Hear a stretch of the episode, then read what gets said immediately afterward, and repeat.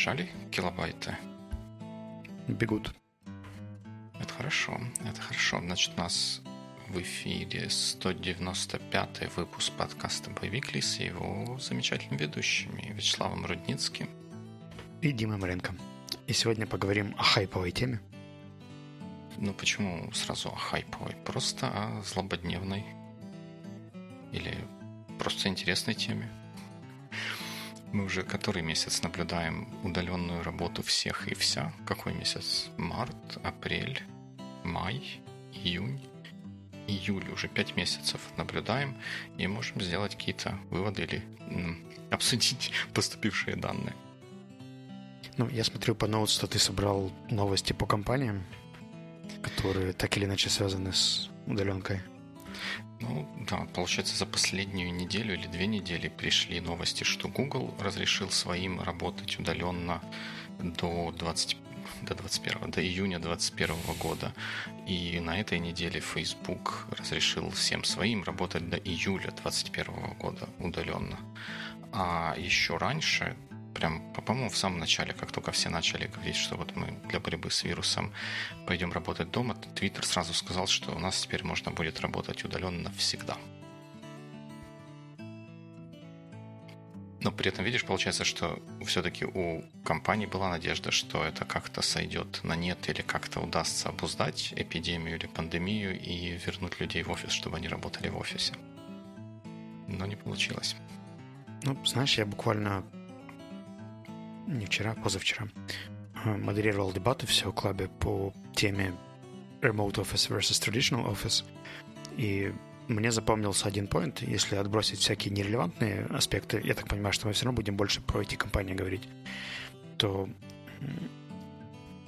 примеры с Твиттером, Фейсбуком и так далее, им с одной стороны легче, потому что у них есть довольно четкая корпоративная культура, и, как правило, у них большой ресурс, чтобы это все поддерживать. А если говорить о каких-нибудь меньших компаниях, где условно есть там, 2 HR на 150 человек, тем лиды, которые больше выполняют технические функции, нежели э, менеджерские, то есть ряд сложностей с тем, каким образом перестроить это все. Ну и второй такой серьезный аргумент против ремоута был по поводу ментальности управления. То есть то, что наши менеджеры в целом не привыкшие к ремоуту, и если в Google э, и, и, и Facebook, в принципе, это огромная международная компания, где твой проект по-любому разбросан очень много где, и тебе приходится его менеджить ремоутли, даже если у тебя половина команды в одном офисе, но все остальные все равно разбросаны по миру.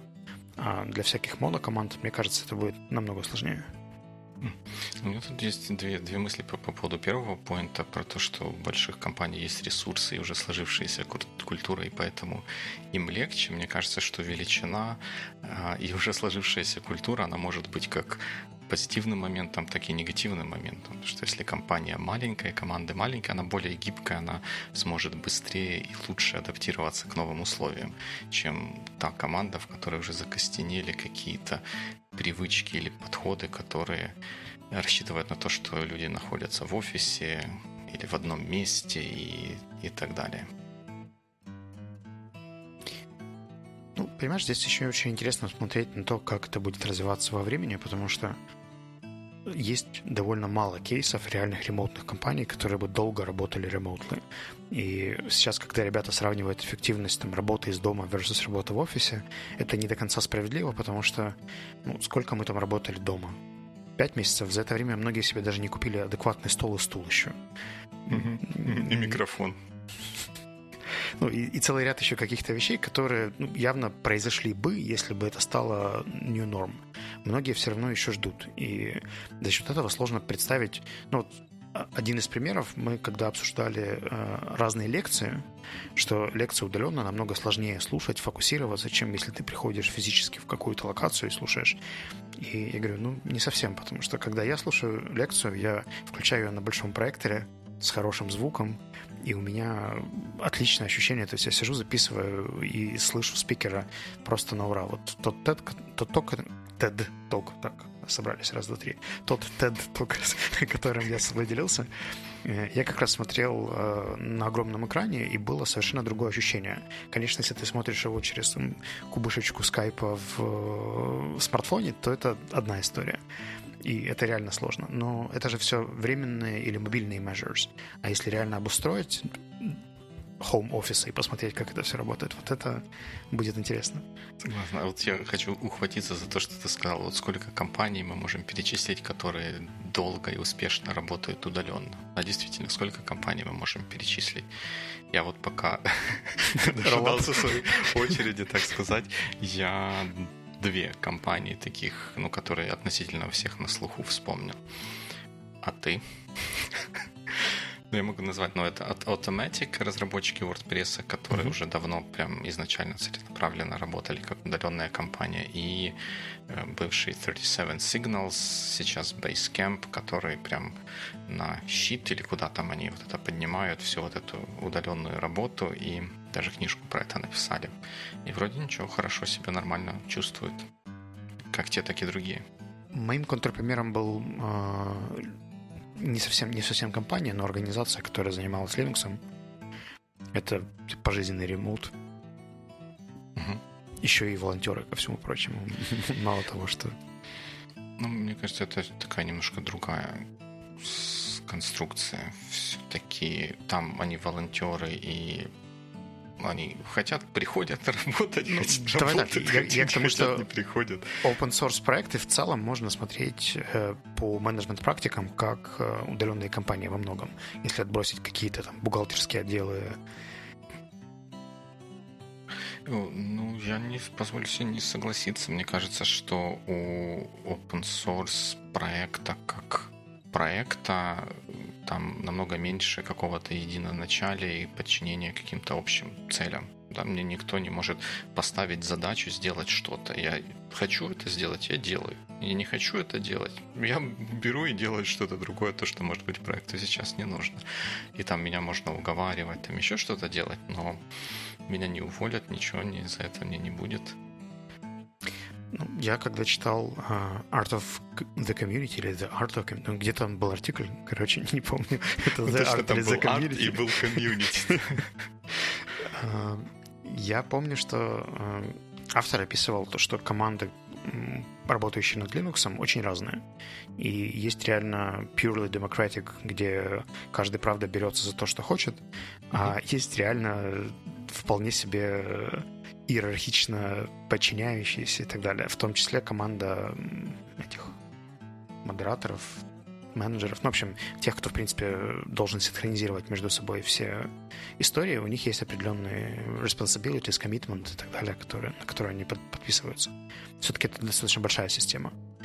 Ну, тут, наверное, мне стоит книжку эту прочитать, чтобы аргументированно это как-то обсуждать, потому что Linux — это такая абстрактная сущность в вакууме, okay.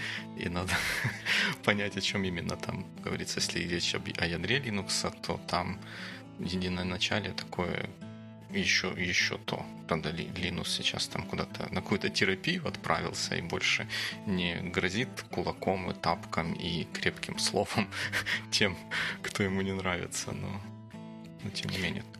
Там ты еще, ну вписываешься но... в эту тусовку или не вписываешься, и как бы все. Fair enough. Если говорить про компании, то, наверное, еще вторым моим пунктом были э, рекрутинговые агентства, украинские, Индиго, VP и так далее. Мне кажется, что они уже N лет работают без физических офисов, и so far so good. Точно. Ну вот говоря про неготовность наших менеджеров, ну, мы так их любим, вот, но они выходят действительно не готовы. Вот когда э, был э, семинар Аспин, который мы обсуждали в прошлый раз, или в позапрошлый раз, ну, в общем, который мы обсуждали, э, там... давеча на Медне. А, в, в субботу после основной программы вот, обсуждений, как ты, мне так нравится, как ты называешь эти произведения читанкой, после обсуждения читанки эм, были встречи с предпринимателями. Один, один из предпринимателей, с которым наша группа встречалась, был э, Василь Хмельницкий, э, ну, известный, в, ну, как бы, наверное, в IT-комьюнити украинском человек. Он стоит за Unit City, за какими-то еще другими проектами. Наверное, те, кто киевляне, его больше знают, чем те, кто живут, так сказать, на периферии. И вот он там говорил, что он вообще не верит в эффективность работы бизнеса в э, удаленном режиме. И вот он даже на Фейсбуке сделал такой небольшой пост с, с отсылкой на какого-то своего коллегу, который сначала всех отправил работать удаленно, а потом удивился тому, что кто-то там у бабушки, кто-то в Одессе, кто-то еще где-то. И это приводится как пример того, что как обоснование того, что ремоут не может работать. Что как-то немножко, как по мне, странно. Ну, смотри, тут стоит отдать ссылку к тому, что у Василия очень много традиционных бизнесов, и IT это всего лишь одна из историй, которыми он занимается. То есть, в целом, если он смотрит на бизнес-подходы, то я бы на это не смотрел через призму именно технологических компаний, а, там, понимая, что это заводы, пароходы и так далее. И uh-huh один из хороших поинтов дискуссии в четверг, которая была в SEO Club, э, звучал как раз о том, что ну, есть бизнесы, которые в целом не созданы для ремоута, вот просто по своей модели. То есть если у тебя цех по изготовлению мебели, то ремоутный, не ремоутный, но тебе нужны рабочие, которые будут собирать эту мебель. Ты можешь частично сделать какой-то гибрид для sales команды, для еще кого-то, но overall э, некоторые производственные истории, некоторые... Э, вот это, кстати, хороший пример интересный, потому что ну, тут действительно никуда не деться от того, что те, кто там на... Как это хотел такое красивое слово подобрать, в столярном цеху работают, в на мебельном производстве, конечно, они никуда не, на дом они такую работу не возьмут. То есть они все равно будут вынуждены приходить вот в этот вот э, офис свой и там пилами и другими инструментами создавать ту мебель, на которой мы потом сидим. Но при этом э, какие-нибудь бухгалтера, отдел продаж, отдел, отдел маркетинга, отдел саппорта и отдел еще чего-то какого-то, он же в этом цеху не сидит возможно, он сидит где-то рядом э, в другом здании. А, скорее всего, даже некоторые части этой компании не разбросаны по другим городам, потому что они, у них там какие-то магазины, торговые представительства, которые это все продают. То есть такая компания уже как бы гораздо более распределенная, чем многие другие IT-компании, которых мы знаем. Ну, из основных аргументов звучало то, что можно аутсорсить, в принципе, любые вспомогательные процессы, бухгалтерию, саппорт, охрану, юридические mm-hmm. услуги. В общем, все, что не является core твоего бизнеса. Если у тебя, например, ты там какая-нибудь фармацевтическая компания, то твой R&D фармацевтический отдел должен быть э, вместе в лабораториях и так далее. Все остальное маркетинг, дизайн, э, э, продвижение и так далее, вы можете аутсорсить. Вам, в принципе, даже не обязательно иметь для этого своих сотрудников full-time. То есть можно вообще это отдать как как сервис. Ну, смысл. Ну, тут, наверное, встает на разные эти, как это, чашки весов встает команда как распределенная, да, как набор людей, набор группа людей, работающих над одним проектом, и там бизнес или компания, которая состоит из многих-многих команд. Да. Так команды, в принципе, могут быть, они сейчас наверняка во многих бизнесах и компаниях разбросаны по разным географическим эм, локациям, а вот то, что команды, вот именно команды э, стали более разбросанными или появилась необходимость разбросать команды по их отдельным маленьким офисам, квартиркам. Вот, наверное, в этом сложность. Может быть. Плюс э, тот факт, что нужно еще целый ряд технических вещей соблюдать. Там же по поводу техники безопасности, каких-то инструкций, которые вообще в украинском законодательстве прописаны буквально месяцы назад. И это все учесть, ну, как бы, если ты работодатель, ты же обычно отвечаешь, несешь юридическую ответственность за рабочее место, за пожарную безопасность, за медицинскую помощь и прочие, прочие аспекты. Когда человек дома, то де-факто ты, по идее, все равно тоже за него должен отвечать. Ну да, то есть тут возникает такое не, неизведанное поле. Хотя хотя нет, это там в IT часто, часто оформлены частными предпринимателями, которые как бы сами себе должны это все обеспечивать. В других областях это все совсем не так наверняка. Ну, это, ну, это интересно. Ну, я тут еще раз повторю мой, мой взгляд на это, что все зависит от организации, на мой взгляд. И как, это как погода. Вот если мы вынуждены работать в таких условиях, то значит нужно найти э, инструменты, подходы, как мы можем максимально эффективно работать в таких условиях. Если там вот сейчас, когда, условно говоря, там, военная корабельная бригада куда-то плывет, они все могут по радио, по мобильному телефону общаться в режиме реального времени. Еще лет 50-70 назад этого не было. Они общались флажками, какими-то еще другими сигналами, азбукой Морзе, и вполне неплохо у них получалось. А что может быть более распределенное, чем, чем это, когда им нужно слаженно действовать, и, и они действовали, находили методы. Ну, у меня две мысли. Одна короткая, она касается еще культуры, возвращаясь к предыдущему поинту и организации. А, один из моих знакомых, у него такой около тег-бизнес, перевел ребят на ремоут, но при этом для новых сотрудников у него обязательное условие два месяца в офисе для онбординга. Потому что пропитаться культурой можно все равно, работая поближе к ребятам.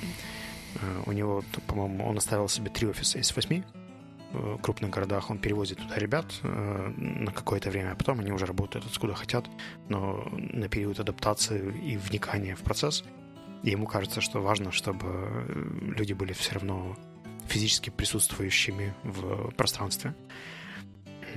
А второй момент э, одним из таких очень популярных аргументов звучал э, ну, на тех же дебатах звучал аспект социализации, что мол, и очень многие люди социальные и в полном ремоуте начнут выть на Луну и им будет не хватать взаимодействия. И здесь мне немного жалко, что так получилось, что у нас всеобщий ремоут прошел параллельно с локдауном, и у многих закрепилась эмоция – что ремоут — это когда ты сидишь дома, не выходишь вообще никуда, ничего не делаешь полтора месяца и только там работаешь, спишь, ешь, работаешь, спишь, ешь. Даже не ремоут, да, то есть мы-то с тобой работаем ремоутли уже много лет, и мы знаем, что mm-hmm. есть еще ивенты, есть еще события, много-много чего вокруг. Вот это, кстати, отличный point. Я как-то даже об этом не задумывался. Ведь, ведь ты прав, что для нас это мы сейчас говорим ремоут и ремоут, потому что мы и, и, и в, в мирное время работали. Там у нас был ремоут и был, был офис. А у многих людей это действительно это не, не, не ремоут и офис, а был офис, а теперь локдаун, когда батареи, в смысле батареи, наручниками батареи приковали, маской привязали и все, сиди, работай хоть, хоть так-то. Ну и я так предполагаю, что люди, которые работают ремонтли уже какое-то время, мы с тобой даже когда говорили про квартиры, ты уточнял, что, может быть, стоит выбирать квартиры побольше, чтобы было пространство, чтобы было где работать. Это такой point, о котором ты думаешь. А многие, которые сейчас оказались в условиях ремоута, у которых, а, нет возможности выбрать, б, не было времени даже, чтобы что-то изменить еще, mm-hmm. могли оказаться в очень нетепличных условиях для эффективной, хорошей удаленной работы.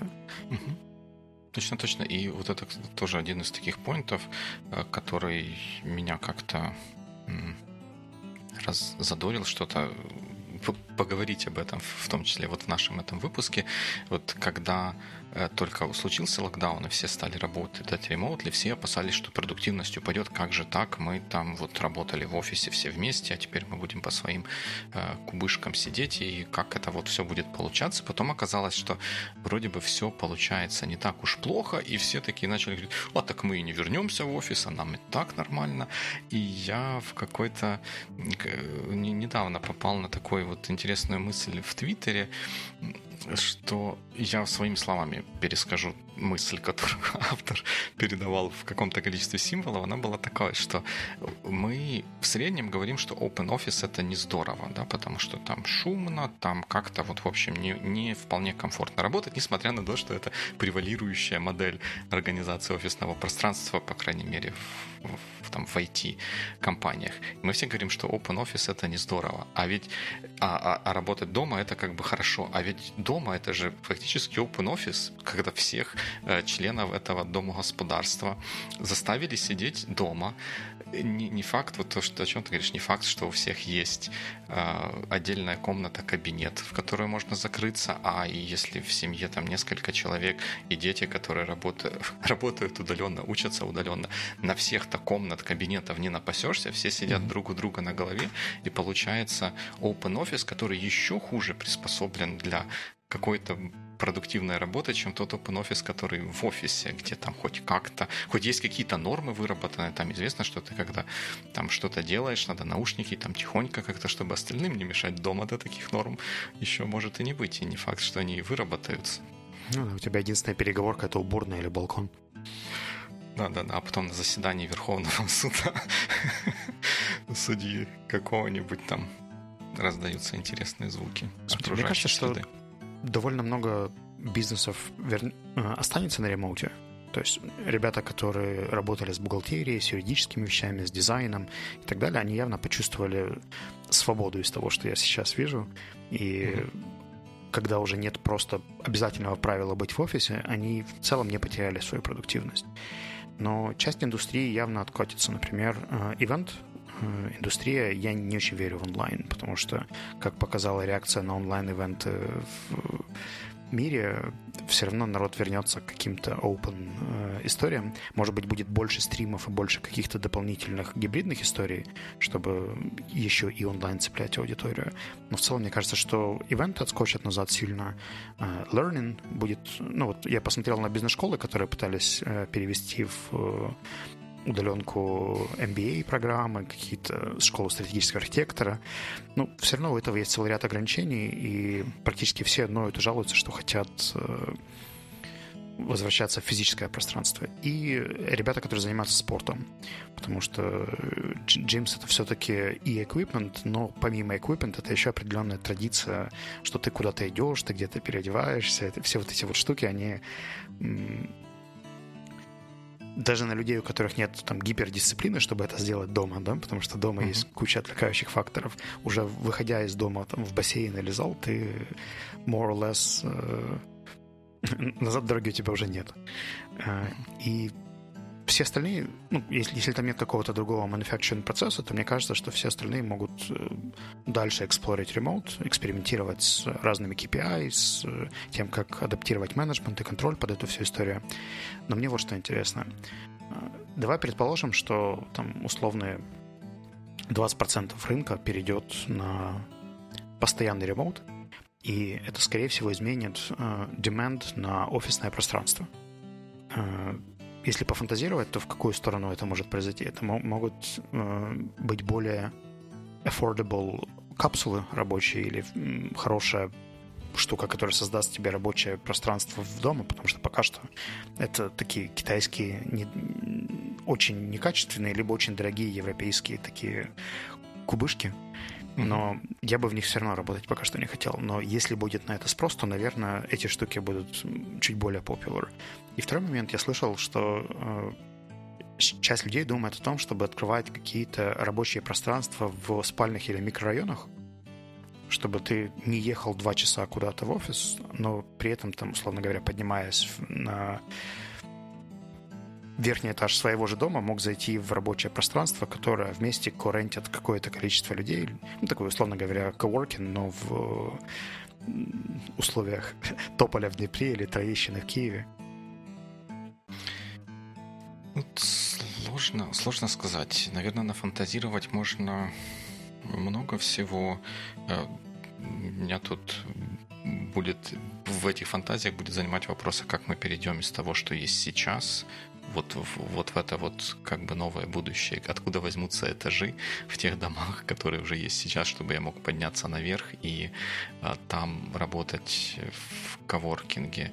Мне кажется, что сейчас вот за вот это время карантинное был не только ну, вот это вот такая ажитация вокруг ремоута, локдауна, но еще и экономический спад. И я не думаю, что очень много людей поменяли работу э, на такую, которая где, где их основное рабочее место теперь стало бы в другом городе. Оно осталось в том же городе. И когда это все откроется, я думаю, что все точно так же в большинстве своем начнут ездить, как и ездили до этого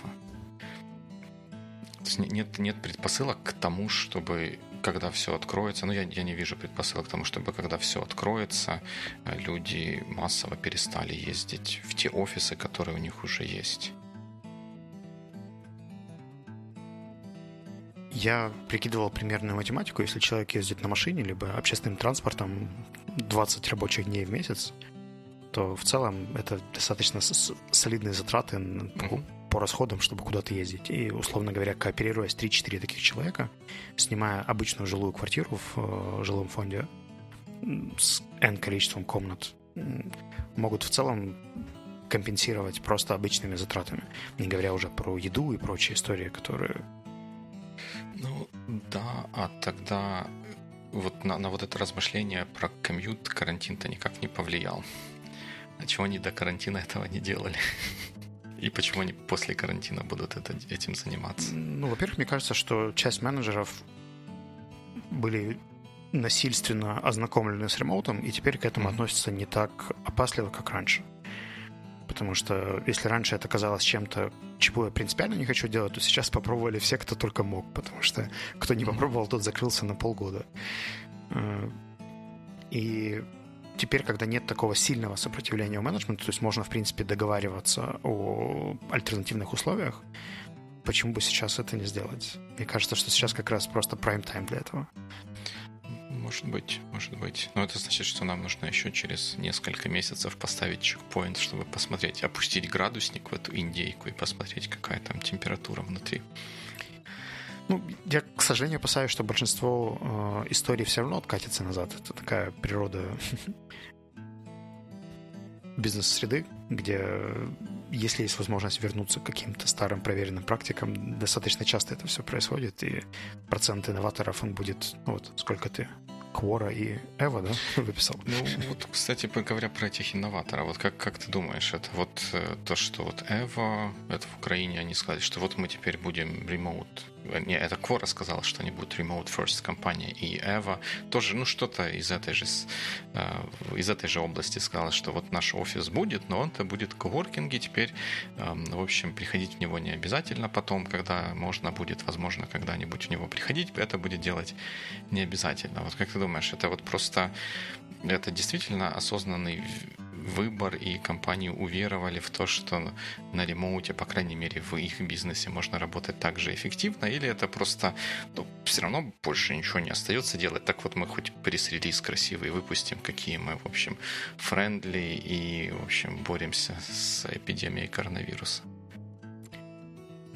Мне кажется, что это такой э, контролируемый эксперимент, которая может закончиться как в IBM после их попытки поработать в remote е и отката назад, потому что продуктивность страдает.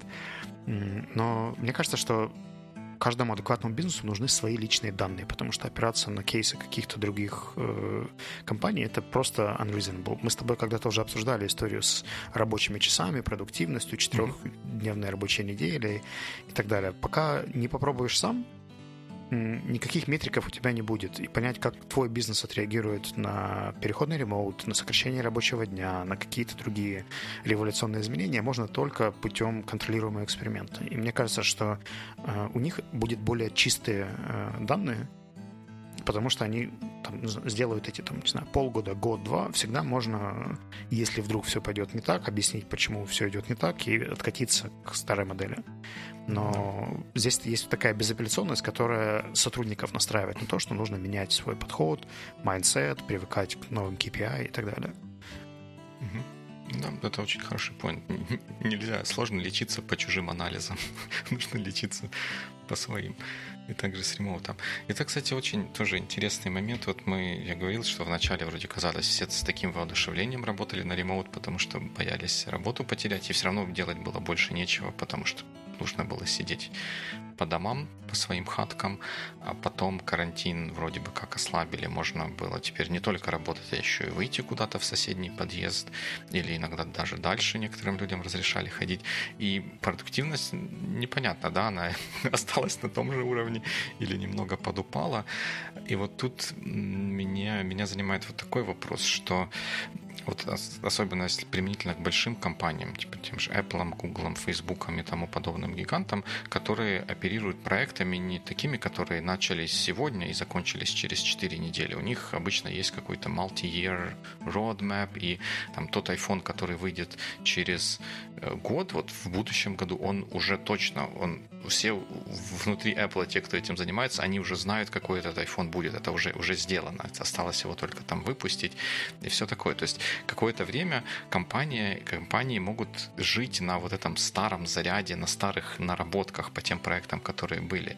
И интересно, как вот этот ремоут отразится на новых проектах, на новых идеях, на вот этих вот самых пресловутых инновациях, смож, смогут ли компании, сможем ли мы эти инновации генерировать в такой непривычной для нас обстановке.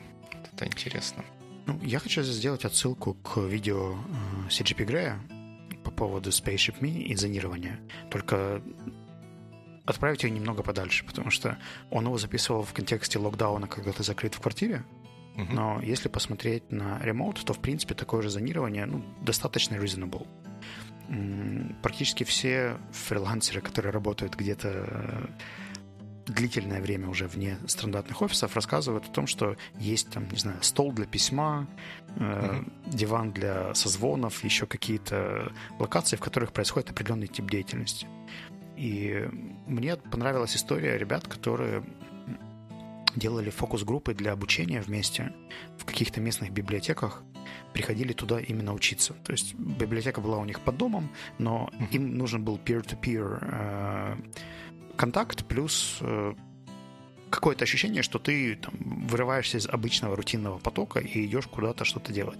Но при этом не нужно ехать там, в центр города, в другой город, лететь в США, а ты можешь э, слушать хорошо записанный качественный видеокурс, либо проходить какие-то ассайнменты, но в другой локации, не обязательно на кампусе этого университета или... Но, но это же открывает перед тобой возможности принципе, у тебя доступ к профессорам везде теперь есть.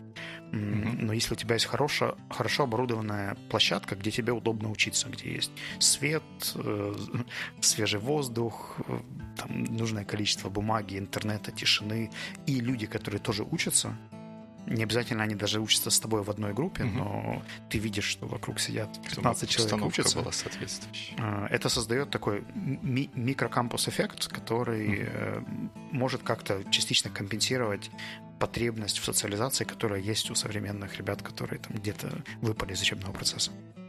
Ну, вот эта потребность социализации, это как раз вот то, к чему я и клонил, хотя, наверное, немного под другим соусом, что вот генерация идей, вот это вот brainstorming, вот как ни крути, он все-таки лучше всего работает, когда мы стоим вот после этого пресловутого whiteboard и можем с очень высокой скоростью обмениваться мыслями, идеями, ну вот с более высокой скоростью, чем когда мы делаем это даже на, на видеозвонке.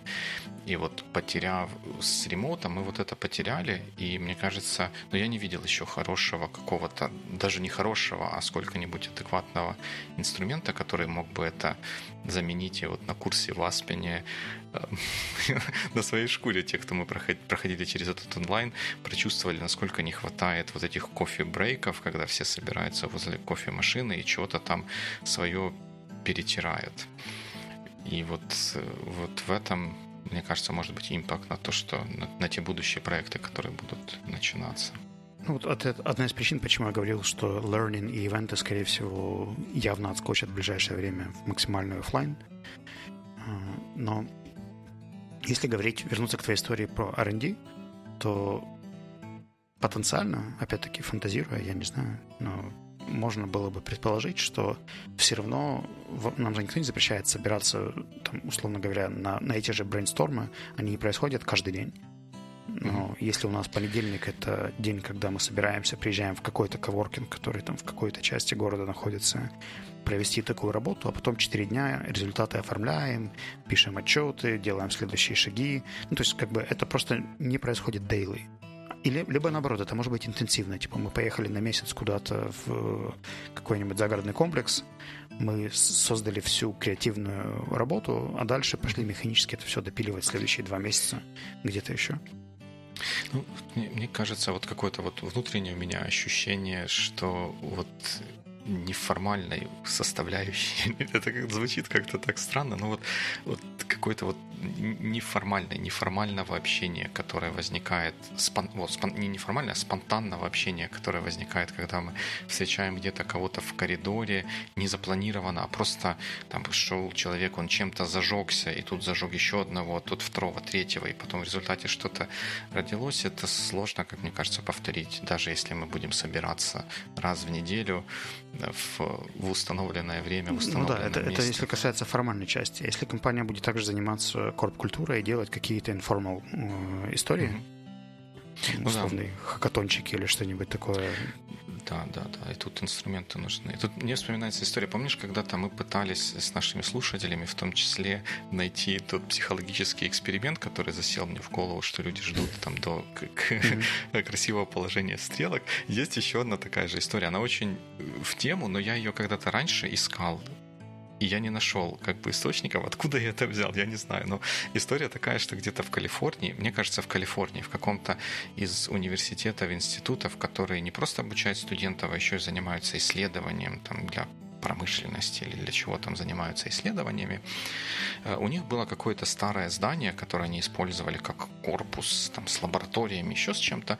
А оно было старое, и они решили его сносить. И тем более там еще планировка какая-то была не очень удачная. И э, те люди, которые работали в этом университете и в этом здании, они прям встали на дыбы и рвали на себе рубаху не сносите, потому что нам не нравится новая планировка. И соль этого конфликта заключалась в том, что вот в этом старом здании были очень широкие коридоры, намного шире, чем по каким-то как, по каким-либо другим планам, и многие из открытий или каких-то важных вещей, которые были сделаны в этом университете, в этом корпусе, они были сделаны учеными, когда они прогуливались по вот этим широким коридорам, потому что они позволяли это делать. Это коридоры были не просто способ перемещения из кабинета А в кабинет Б, а еще и такое вот место социализации. И вот если, если бы найти что-то вот такое, как это можно сделать в онлайне. Если кто-то это найдет, я думаю, он озолотится. У нас был эксперимент на прошлой неделе. Мы э, выбрали два часа времени, когда были какие-то топики, которые обсуждались, там условно 10-15 минут идет обсуждение какой-то темы, потом идет informal история, когда Zoom просто остается открытым. Кто хочет, тот остается там о чем-то еще болтает, общается. Кто не хочет, мьютится или выходит. И так было два часа. У нас было шесть человек, или даже семь, которые там с каким-то своим э, поинтами переходили на каждый из заявленных аспектов э, этого, не знаю, это даже не митинг был, а время синхронной работы э, над каким-то проектом.